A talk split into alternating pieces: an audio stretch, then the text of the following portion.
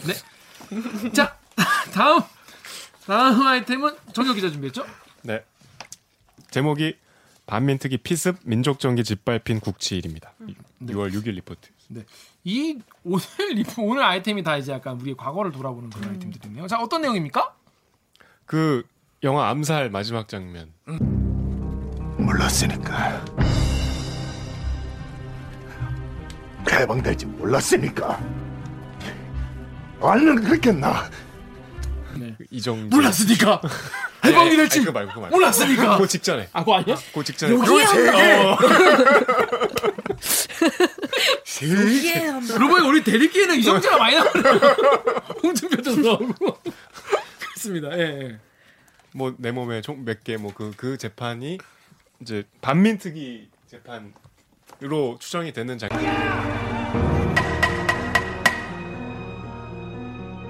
면. 서기 1949년 9월 27일 반민족행위처벌법 위반 피고 사건 심리를 개회합니다. 검사 측 발언하세요. 본 검사는 피고인을 반민법 사조상 밀정 혐의, 사조 6항 군경 또는 관리로서 일제치하 악질적 행위로 민족에 해를 가한 혐의로 기소합니다. 피고인 성명 연령 신분 말씀하세요. 62세 염석진. 현재 대한민국 경찰입니다. 피고인 개인적으로 반민법이 개시된 소감은 어떠합니까? 역사적으로나 민족 정기를 생각할 때 옳은 일이라고 생각합니다. 하지만 누가 보냈는지도 모르는 투서 한 장 때문에 제가 이 자리에 앉아 있는 것은 잘못된 거라고 생각합니다. 네. 반민특위가 뭔지부터 설명해 주시죠. 모르는 분도 많이 계실 거예요. 반민족 행위 특별조사위원회 그죠? 줄여서 그러니까 이제 반, 반 반민족적 행위, 그러니까 친일파를 이제 찾아내서 다 죽여버리자. 처단하자. 어, 처단하자. 뭐 그런 거죠. 그러니까 네. 우리가 36년에 일제 강점기를 거치고 우리 대한민국 이제 정부가 수립된 게 1948년이니까 이제 그동안 일본에 부역했던 사람들을 찾아서 합당한 처벌을 해야 하는 게 정의에 부합하잖아요. 네. 그러, 그런 기구를 만들었어요. 음, 이를테면 이제 지금 공수처를 만들듯이 음. 이 법제가 돼 있는 기구와 별도로 이제 어, 이 반미특위를 만들었는데 어 6월 6일 현충일에 그러니까 공권력이 71년. 공권력을 71년 6월 6일. 옛날. 11년 전. 70년 전에 49년 6월 6일 어, 이제 71년 전에요. 유신 시대 때 그때도 반민특위 있었어야 했습니다. 뭔 소리야. 아무튼. 아 갑자기 어, 부끄러... 죄송합니다, 여러분. 그러니까 지금으로서 상상할 수 없는 일인데 그러니까 이를테면 예를 들면 공수처가 만들어졌는데 검찰이 거기 습격을 한 거야. 그러니까 공권력이 공권력을 공격을 한 거죠. 그렇죠. 그러니까 당시에 이제 이승만 정부는 사실 뭐 독립운동 하셨던 분들도 많이 들어가 있었지만 또 반대로 친일파들도 상당 부분 그 행정력을 장악하고 있었기 때문에 강 기자 얘기하신 아까 노덕술도 사실 그 암살의 이정재가 약간 노덕술 맞아요. 같은 위치에 네. 있던 캐릭터였잖아요. 이 사람들도 멀쩡하게 경찰서에서 김원봉 뺨도 때리고 뭐 그런 짓을 하고 있었는데 이제 반민특위가 열심히 했죠. 네. 그래갖고 뭐 우리가 알고 있는 뭐 육당 최남선 이런 분들 친일파의 진짜 대, 대명사들 이광수 뭐 이런 분들 다 체포되고 뭐 하는데 이제 이 노덕술이 친일파의 어떤 상징 같은 인물 중에 하나였는데 네. 노덕술도 체포했는데 이제 이승만 대통령이 이 당시에 그 반민특위 위원장을 찾아가서 관사까지 찾아가서 노덕술 좀 풀어줘라. 근데 안 풀어주죠. 그랬더니 그 다음날 71년 전 1949년 6월 6일 친일파 조사에 속도를 내던 반민특위 사무실에 권총을 든 중부경찰서장과 경찰들이 난입합니다. 반민특위는 무장 해제됐고 직원과 민간인 35명이 끌려갔습니다. 친일 청산의 동력이 완전히 상실되었습니다. 그래서 친일 반민족 세력들이 사실은 그날부터 잔칫날입니다. 당시 김상덕 반민특위 위원장의 아들은 팔순이지만 지금 광복회 사무총장입니다. 각 지방에서 올 생생한 그, 그 고발장.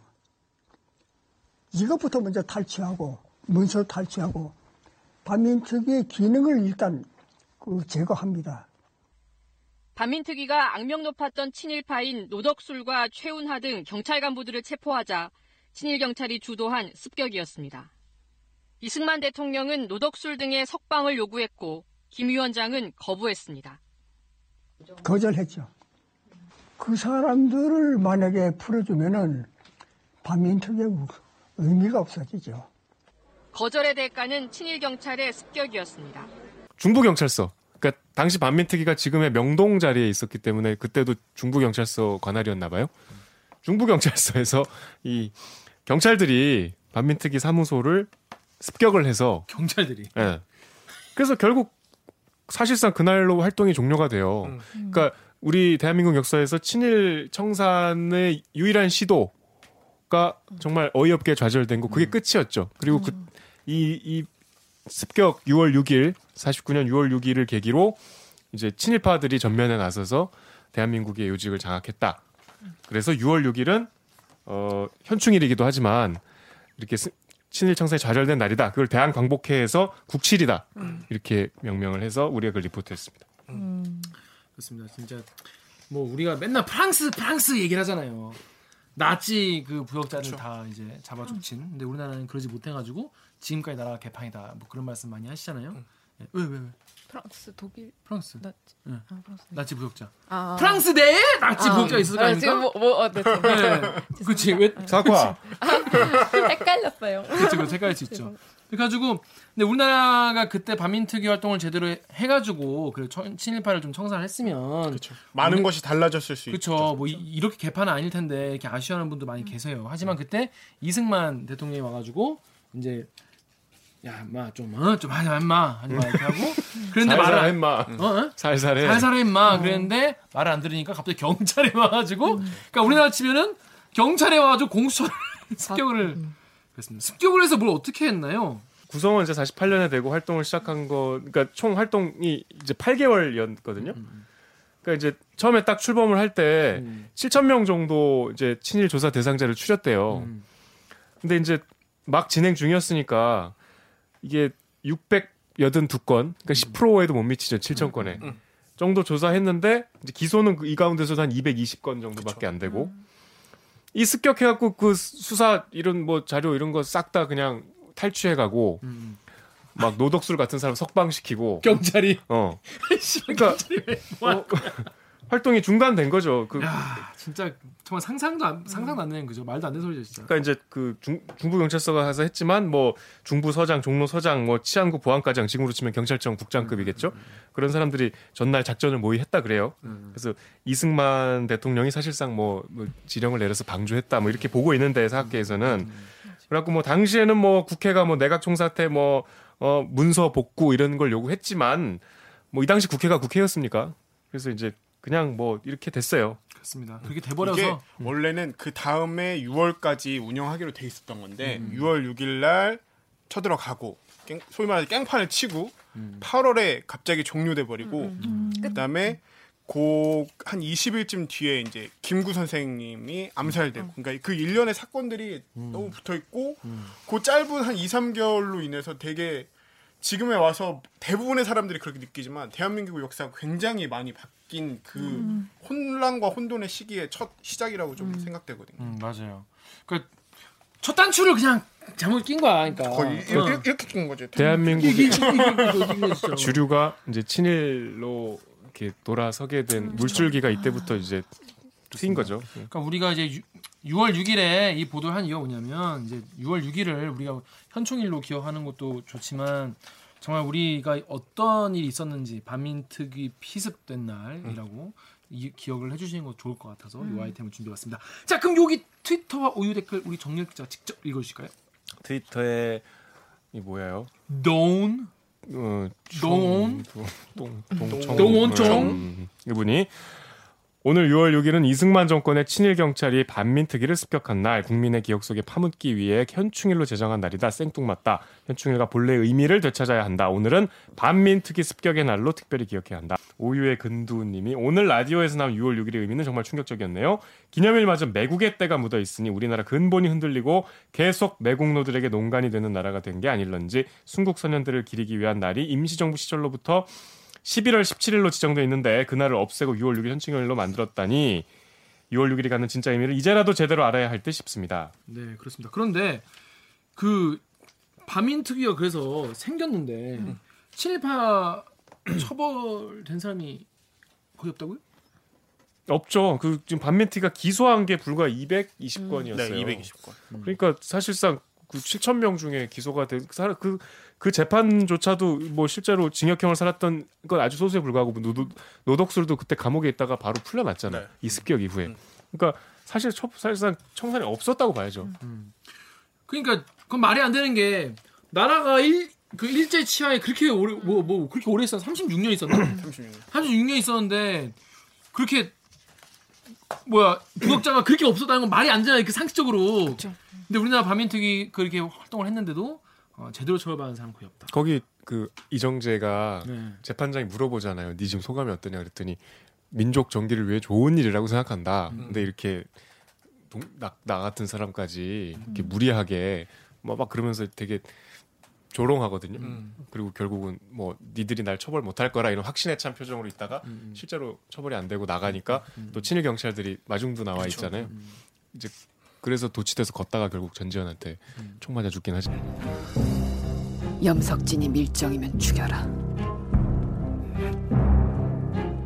지금 수행합니다. 만 전지현 최고. 그 아, 그러니까 그런 정의가 영화에서만 구현이 됐죠. 판타지에서만. 예, 예, 예. 네. 실제로 지금도 잘 먹고 잘 사시는 그렇죠. 분들 많습니다. 그 백선엽 장군 요새 그 네. 이슈가 그분이 재산이 천억 대래요. 와 부럽다. 부동산 재벌이래요. 부럽다. 그참 그렇죠. 6월 6일에 즉 보훈처장이 뉴스 출연했거든요. 네. 우리 앵커 대담 음. 그 코너에. 그 사실 이제 사전 질문지에 백선엽 논란도 있었고 뭐 여러 네. 가지 했는데 이제 뭐 그런 질문 안 할 수가 없어서 음. 우리 그런 리포트 많이 하잖아요. 저도 예전에 해서 기억을 하는데 국립묘지 안에 친일 인사들 많이 요새 이제 이슈가 되잖아요. 특히 백선엽 네. 장군 관련해서도 그렇고 파묘해야 된다는 여론도 있고. 음. 그래서 이제 물어봤는데 음. 네. 지금 대통령께서 오늘 말씀을 하셨기 때문에 이거 질문을 드리지 않을 수가 없겠는데 네. 아까 전해드렸지만 이제 국군의 기호는 광복군이다 이런 말씀까지 하셨는데 이게 국립묘지내 이제 친일 인사의 안장 논란도 계속 나오고 있습니다. 이거 앞으로 좀 어떻게 풀어나갈 수 있을까요? 어, 저희는 어, 모든 그 나라의 나라를 위해서 헌신하신 분들 그런 분들을 어, 독립하신 분, 또 어, 우리 호국 활동을 하신 분, 또 민주의 하신 분, 이 세 분들이 우리 20세기의 우리 역사를 바꾼 분들이거든요. 그래서 오늘 우리 번영된 나라가 있기 때문에 이분들을 다 잘 모시는 그 기준에 맞춰서 그런 앞으로의 그런 변화되는 그런 부분들을 잘 어, 조절, 조절해서 그렇게 나갈 생각입니다. 보훈처에 좀 고민이 더 깊어지실 것 같습니다. 좀 열심히 노력하겠습니다. 처장님 오늘 말씀 감사합니다. 네. 네. 뭐 보훈처장이니까 뭐 그렇게 대답할 수밖에 없던 사정도 이해는 하지만 다 어쨌든 대한민국을 위해서 뭐 헌신한 사람이라 복잡한 문제다 이런 원론적인 얘기로 끝냈는데 우리가 그분들을 모욕하자는 게 아니라 국립묘지에는 안 묻힐 수 있잖아요. 아 뭐 뭐뭐 계셔야 할 곳에 계시면 되죠 뭐. 네, 뭐 그분들을 뭐 부관 참시하자는 게 아니잖아요. 그 국립묘지의 의미를 생각하면, 그러니까 일본 사람들이 보면 얼마나 비웃겠어요 지금. 백선엽 같은 사람도 친일을 아무리 그 간도 특설 때 있었어도 6.25 때 공훈을 생각하면 전쟁 영웅이니까 뭐 이렇게 안철수 대표도 그렇게 얘기하더만. 음. 그게 얼마나 일본의 국, 특히 구구가 보면은 이 대한민국이 우습게 보이겠어요. 우습게 보이는 얘기죠. 음. 지금 참 이게 이 아까 우리 관 기자가 얘기한 그 훈포상보다 사실 더 창피한 일인 것 같아요. 그렇습니다. 여기 루리엠이란 네이버 댓글로 작가님 읽으시겠습니까? 어, 루리앱에서 별편지님이요. 근현대에서 배우면서 가장 충격적이었던 것 반민특위가 단 한 명의 일제 부역자도 처벌하지 못했다는 사실. 제대로 처벌되지 않았다는 것만 알았지 이 정도 수준으로 아무것도 못했으리라고는 상상도 못했음. 네이버의 SPMA 땡땡땡님이요. 잊지 말아야 할 팩트. 대한민국은 단 한 명의 친일파도 처벌하지 못한 나라이다. 네, 뭐 처벌은커녕 잘 잘하고 잘 살고 계시다. 계시. 우리 옛날 뭐 늘 막 하는 뭐 리포트 있잖아요. 무슨 뭐 이런 이런 날뭐 음. 광복절 되면은 독립 유공자의 후손 이렇게- 가난하게 사는데 뭐뭐 그런 리포트 하잖아요. 음. 그런 리포트도 중요하지만 뭔가 이렇게 좀 하, 법적으로 뭔가 좀 할 수 있는 게 있으면 좋겠는데 그런 건 없겠죠. 그렇습니다. 결국 이때 처벌이 안 됐기 때문에 앞쪽에 그 아까 훈포상 얘기할 때도 친일파들도 많이 받았다 이런 것도 결국 다 연결되고 있는 거잖아요. 맞아요. 쭉. 음. 그렇습니다. 자, 근데 이런 댓글도 있었어요. 우리 오구정 기자가 그 다음 네이버 댓글 읽어주십시오. 네이버에서요. KTY E 땡땡님이 원시 시대까지 파헤쳐서 선동하지 그래? 과거에 얽매여서 발전 없는 것들 시대에 맞춰 살아라. 양반 노비 시대도 들쳐서 양반들 보고 대국민 사과하라고 노비들 들고 일어나지 그러냐? 자, 그렇습니다. 이게 뭐 언제까지 뭐 어, 지금 시대가 어느 때인데 지금 일제 시대 얘기하냐 뭐 그런 분들도 계세요. 근데 어떻게 생각해요? 일제 시- 일제 시대 청산에 대해서. 네, 저 저도 저도 그래요. 아, 저도 어, 그렇게 생각해요. 왜 시대가 그거- 어느 때인데 아직도 이 얘기를 하게 만들었을까? 음. 그런 답답함이 있죠. 네. 그러니까 그, 그 아까 우리 계속 얘기했지만 첫 단추가 이렇게 끼어지는 바람에 아, 지금이라도 다시 이렇게 그럼요. 음, 다시 풀어가지고 잠궈야 되는 상황이 된 거잖아요. 저도 똑같이 이렇게 안타깝습니다. 전 딴 거보다 이 이때 제대로 처리를 못한 게 지금 우리나라에 우리에게 어, 악영향을 끼치고 있어서 이거를 꼭 이제 뭐랄까 바로 잡아야 한다고 생각해요. 낭반 양반 노, 노비 뭐 이런 거 있잖아요. 뭐 그런 것도 뭐 문제가 있었겠지만 그때 그 이슈가 지금 우리에게 별 영향 끼치지 않잖아요. 지금 우리에게 현재적으로 그 다가오고 있지 않잖아요. 지금 우리나라 정치나 사회 문화에서 막 그때 막 노, 노, 노비에게 막 사과해라 이런 그런 그 당시에 문제가 지금 나오고 있지 않잖아요. 아, 근데 노비에게 사과. 네.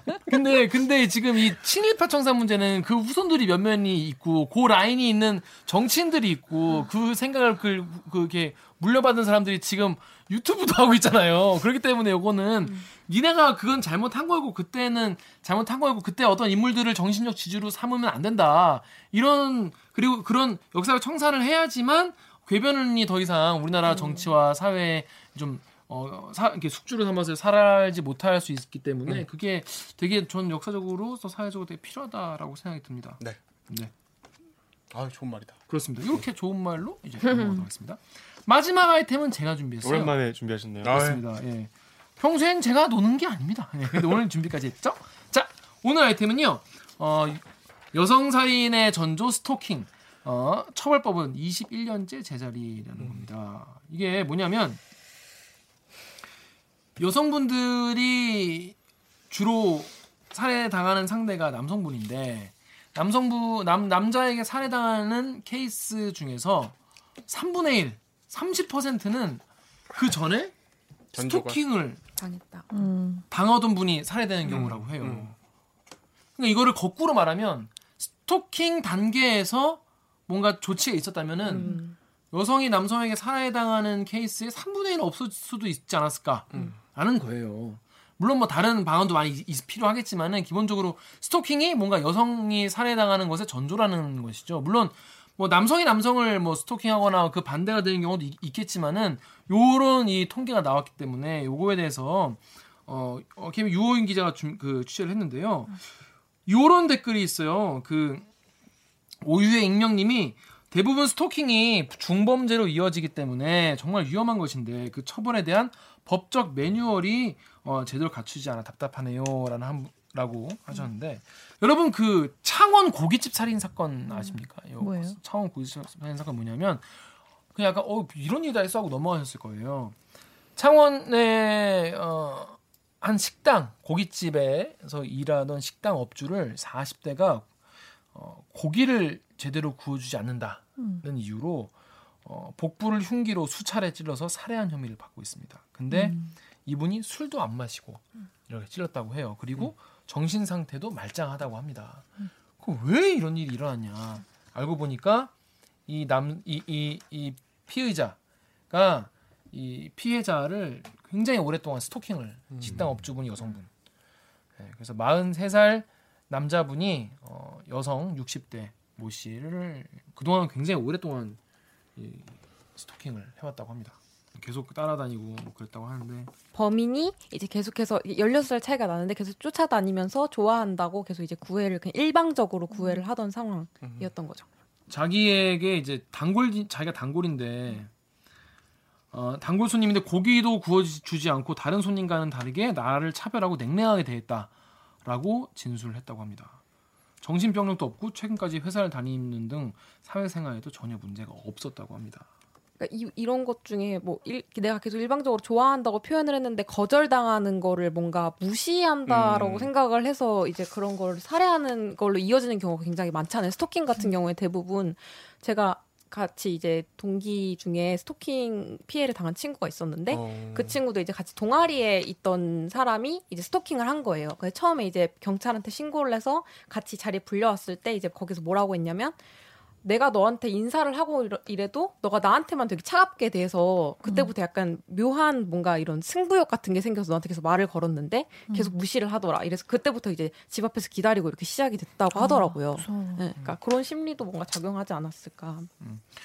그러니까 이분이 이제 범인이 이 최 씨, 네, 40살 최 씨인데 이분이 16살 차이 나는 피해자를 몇 년, 한 10년 가까이 스토킹을 해왔다고 합니다. 10년? 예, 예. 계속 문자 계속 보내, 연인인 것처럼 메시지를 보내가지고 차단했는데도 계속 연락을 하고 그래가지고 10년 만에 처음으로 최 씨를 경찰에 신고했는데 그러니까 이게 이분이 살인 사건 전날인 5월 3일에 최 씨가 밤 늦, 늦도록 이 피해자의 가게에 손님이 있는 것을 보고 어, 들이닥쳐 난동을 피웠는데 이날 겨- 처음으로 10년 만에 처음으로 경찰에 신고를 했다고 해요. 하지만 경찰 조사만 받고 풀려나고 다음 날 아침에 이분을 찔러서 어, 살해했다고 합니다. 그러니까 경찰이 이걸 한번 어, 본 거죠. 그런데 이게 제대로 이게 네가 나를 경찰 신고까지 해 이런 감정까지 쌓여서 그랬겠죠.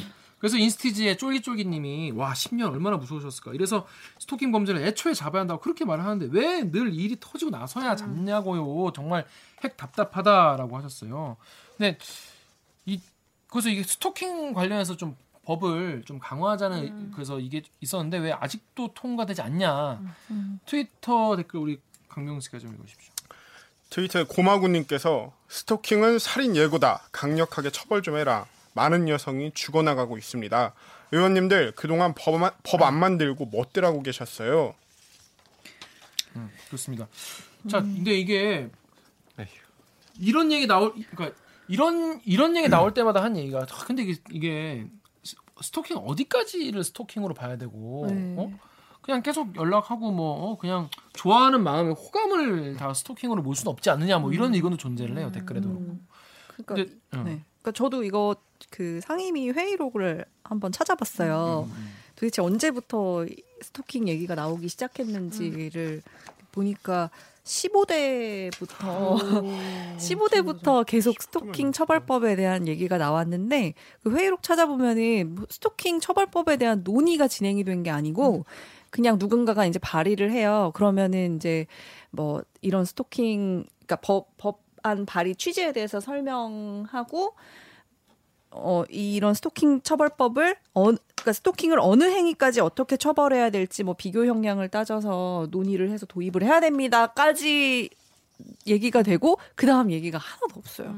그냥 계속 매 매번 상임위 회의 때마다 계속 그게 반복되는 문제라는 것만 나오고. 네, 문제라는 것만 나오고 도입해야 한 필요성에 대해서까지는 다 동의를 하지만 그 다음에 이제 토론이 있거나 더 국회에서 입법을 할 때 논의를 더 진행을 해야 그게 법안으로도 맞아요. 다듬어지는 건데 그렇지가 않더라고요. 생산적인 논의조차도 네. 거의 없었던 거네. 신기해. 근데 이제 KBS가 그 조사를 해봤더니 피해자가 여성인 사건이 2018년에 어, 발생한 게 159건인데 이 중에 48건이나 이제 이게 스토킹 관련 의심 정황이 확인이 된 거예요. 그래서 이걸 좀 제대로 좀 이게 사실 안심하고 좀 다닐 수 있도록 뭔가 좀 조치를 좀 취해야 되는데 이게 사실 제가 말하기가 좀 뭐랄까 뭐, 좀- 좀 적절하지 못하다고 생각이 드는 게 제가 그 공포 같은 거를 사실 잘 모를 수 있잖아요. 여성인 입장에서. 그래서 이거에 대해서 느끼는 여성분들의 공포가 얼마나 클지 사실 가늠이 안 되는데. 근데 법안이 근데 계속 처리가 안 되는 이유가 있겠죠? 스토킹에 대한 심각성을 우리도 그냥 스토킹하면 스토킹 정도.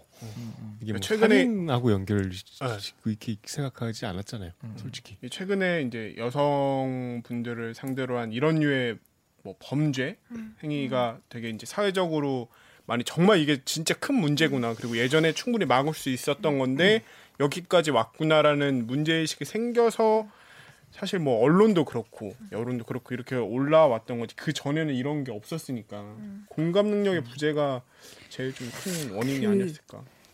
이제 한번 기억을 더듬어 보면 제가 2012년에 입사했잖아요. 그때 처음 들어와가지고 이제 사회부 취재를 하는데 그때 한참 막좀 불거지기 시작했던 사건이 데이트 폭력에 관한 거였어요. 그러니까 여성이 남성한테 이, 그 헤어짐을 통보를 했고 그 헤어짐을 받아들이지 못한 남자가 계속해서 자기는 이제 구애를 하다가 스토킹이나 뭐 구애나 이런 걸 하다가 결국은 뭐 폭력이라든지 아니면은 살인까지 저지르게 되는 혹은 방화까지 이어져서 가족들한테도 피해를 주는 그런 일 사건들이 있었는데 그때 경찰에서 냈던 보도 자료가 좀 충격적이었는데 그때 경찰에서 냈던 보도 자료가 보통 보도 자료 쭉 이제 어떻게 뭐 입- 누구를 어떻게 입건했고 막 이런 얘기를 하잖아요. 그러면 앞으로 이런 범죄를 막기 위해서 당부 사항 같은 게 항상 보도 경찰 보도 자료 마지막에 보면 붙어요. 그 당부 사항이 뭐냐면 그 이별을 통보할 때 잘 통보해야 된다. 2012년에도 그랬어요. 네. 그래서 이거는 뭐지? 근데 솔직히 그게 좀 화가 나는 지점이죠. 왜 국가 국가 권력 그러니까 국가 권력이 아니고 수사기관에서 내는 당부사항이라는 게 여성들한테 혹은 뭐 남성이 될 수도 있지만 아무튼 주 피해 대상은 이제 여성이기 때문에 여성들한테 너네가 헤어짐을 남자가 좀 잘 받아들일 수 있게 뭐그좀 뭐라 그래야 되지. 상냥하게? 음, 네, 상냥하게. 그렇게 하라는 거밖에 못할까? 이게 되게 저한테는 되게 분노의 지점이었는데 한번 더 생각해 보면 솔직히 법이랄 게 특별히 없어요. 그 전에 이제 이걸 제도적으로 촘촘히 막을 만한 그런 게 갖춰져 있지 않은 상황에서 그러면 이런 범죄를 앞으로 당장이라도 일어날 수 있는 범죄를 막기 위해서 뭐 좀 짜증 나도 이별을 잘 받아들일 수 있게 하는 것밖에 지금 방법이 없는 거예요. 그때 유행했던 말이 안전 이별이라는 말이 그때부터 맞아요. 나오기 네. 시작했거든요. 그러니까 안전하게 이별하는 방법 같은 거. 내가 이런 상황인데 어떻게 하면 남자친구와 이런 별탈 없이 이별할 수 있을까 이런 방법을 공유하기도 하고 이런 것가 그때부터. 그러니까 이제 이 법의 취지는 법안들의 취지는 스토킹을 예비 범죄로 봐야 된다는 거잖아요. 그렇죠. 네. 그렇죠. 이것도 똑같이 뭐 이런 거 보면은 스토킹 할 여지를 네가 주지 말았어야지 뭐 이런 식으로 얘기하는 댓글도 있고 이런 거 보면서 참 아직까지도 변한 게 없구나 약간 이런 음. 생각도 많이 들었거든요. 그래서 전 뭐 법은 이게 우리의 일상은 사실 뭐 우리의 삶과 이런 거는 재단하기 어려운 거잖아요. 어떤 어떤 단어 안에 다 가, 가두거나 뭘로 딱 정의하거나 이렇게 칼로 무자를 찰 수 있는 게 아니잖아요. 근데 그래서 법은 이제 법 잘 만드시는 분들이 알아서 잘 만드셨으면 좋겠고 저는 사실 이 논의나 이 법안이 나중에 이제 제정되, 제정될 때 부디 이게 필요 이상의 남녀 갈등으로 좀 비화되지 않았으면 좋겠다는 생각이 드는데 그러려면은 어 남성분들 왜냐 이건 같은 경우에는 여성분들이 더 민감하게 받아들이고 이거에 대해서 분노하는 거에 대해서 남성분들이 아 그렇구나라고 그냥 있는 그대로 받아들여야 된다고 생각해요. 이거에 대해서 야 이거 우리 억울하다 이렇게 좀 생각하기에는 그러니까 내가 이 공포에 대해서 아, 지금도 제가 다 잘 모른다고 생각하거든요. 왜냐면 내가 평생 겪지 않을, 공, 않을 공포나 마찬가지기 때문에 그래서 이런 거에 대해서 이제 앞으로 남녀 갈등이나 이런 게 생겼을 때 우리 대일기 시청자 여러분들도 받아들이실 때 뭔가 좀 더 피해자가 많은 여성들의 말에 좀 귀를 좀 더 한 번 더 기울이는 것이 필요하지 않을까. 그 필요 이상의 남녀 갈등으로 이어지지 않기를 바라는 마음입니다. 네. 자, 그러면 저희는 어, 1부는 여기서 마무리하고요. 오늘 아이템 3개 다 되게 어? 뭐랄까 어 뭐랄까 예전 이야기 음? 우리가 해, 해결하지 못했던 이야기 어, 일제 시대 때부터 그리고 15대 국회 15대 국회 다 그런 이야기들 그래서 많이 보셨던 것 같아요. 자, 그러면 저희는 1부 여기서 마무리하고 로고 듣고 2부에서 만나뵙겠습니다. 로고 주세요. 심지어 이부도 과거사네. 뭔가 아닌 듯 사건 나고 나서 뭔가 바뀔 거라고 생각을 했었거든요. 그때 음. 그, 그 방화 진주 아파트 방화 사건 이 때. 이효연이 그때 아닌 듯 때 이제 이시팀에서 스토킹을 하고 국회 가서 할 거 없으니까 이걸 다시 본 거야. 근데 근데 뭐 흐지부지 됐지. 아니 근데 진짜 어떻게 헤어짐을 어떻게 통보하면 잘 그래서 막 진짜 그런 거 있잖아. 그 안전이면은 뭐야? 너를 사랑하였기 돈밀이라고. 때문에 헤어질 수 아, 있겠다. 돈들리라고? 돈을 남자친구한테 계속 나 돈 필요하다고 계속 돈을 달라고 하는 거예요. 그렇게 계속 질려서 하면은, 네, 헤어지다 헤어지게? 하잖아요. 그런 거나 막 일부러 막 에이, 더럽게 그게 행동해. 아 진짜 근데 장- 그게 장난스럽게 아니 아니 하는. 진짜로 그렇게 나 하는 경우 많아요. 아니 근데 근데 그- 그 갑자기 얘기했을 때 잘 받아들이지 못할 수 있다라는 경찰이 인터뷰가 근데 있었다니까요. 근데 미친 놈은 잘 얘기해도 미친 짓 하고 정상이는 너 개같이 대해도 아 그냥 내가 그런가 보다 그러고 그냥 그만두지. 애초에 미친 놈을 안 만나는 게 상책입니다. 근데 그게 방법이 없으니까 문제지. 아니 근데 만날 때는 굉장히 정상인이었는데 음. 그 애착 관계가 너무 그래서 네, 심해져서 헤어지는 거를 못 받아들이는 상황이 있잖아요. 이해할 수 없어. 스토킹 심리. 깜짝이야. 나한테 한 소리 줄.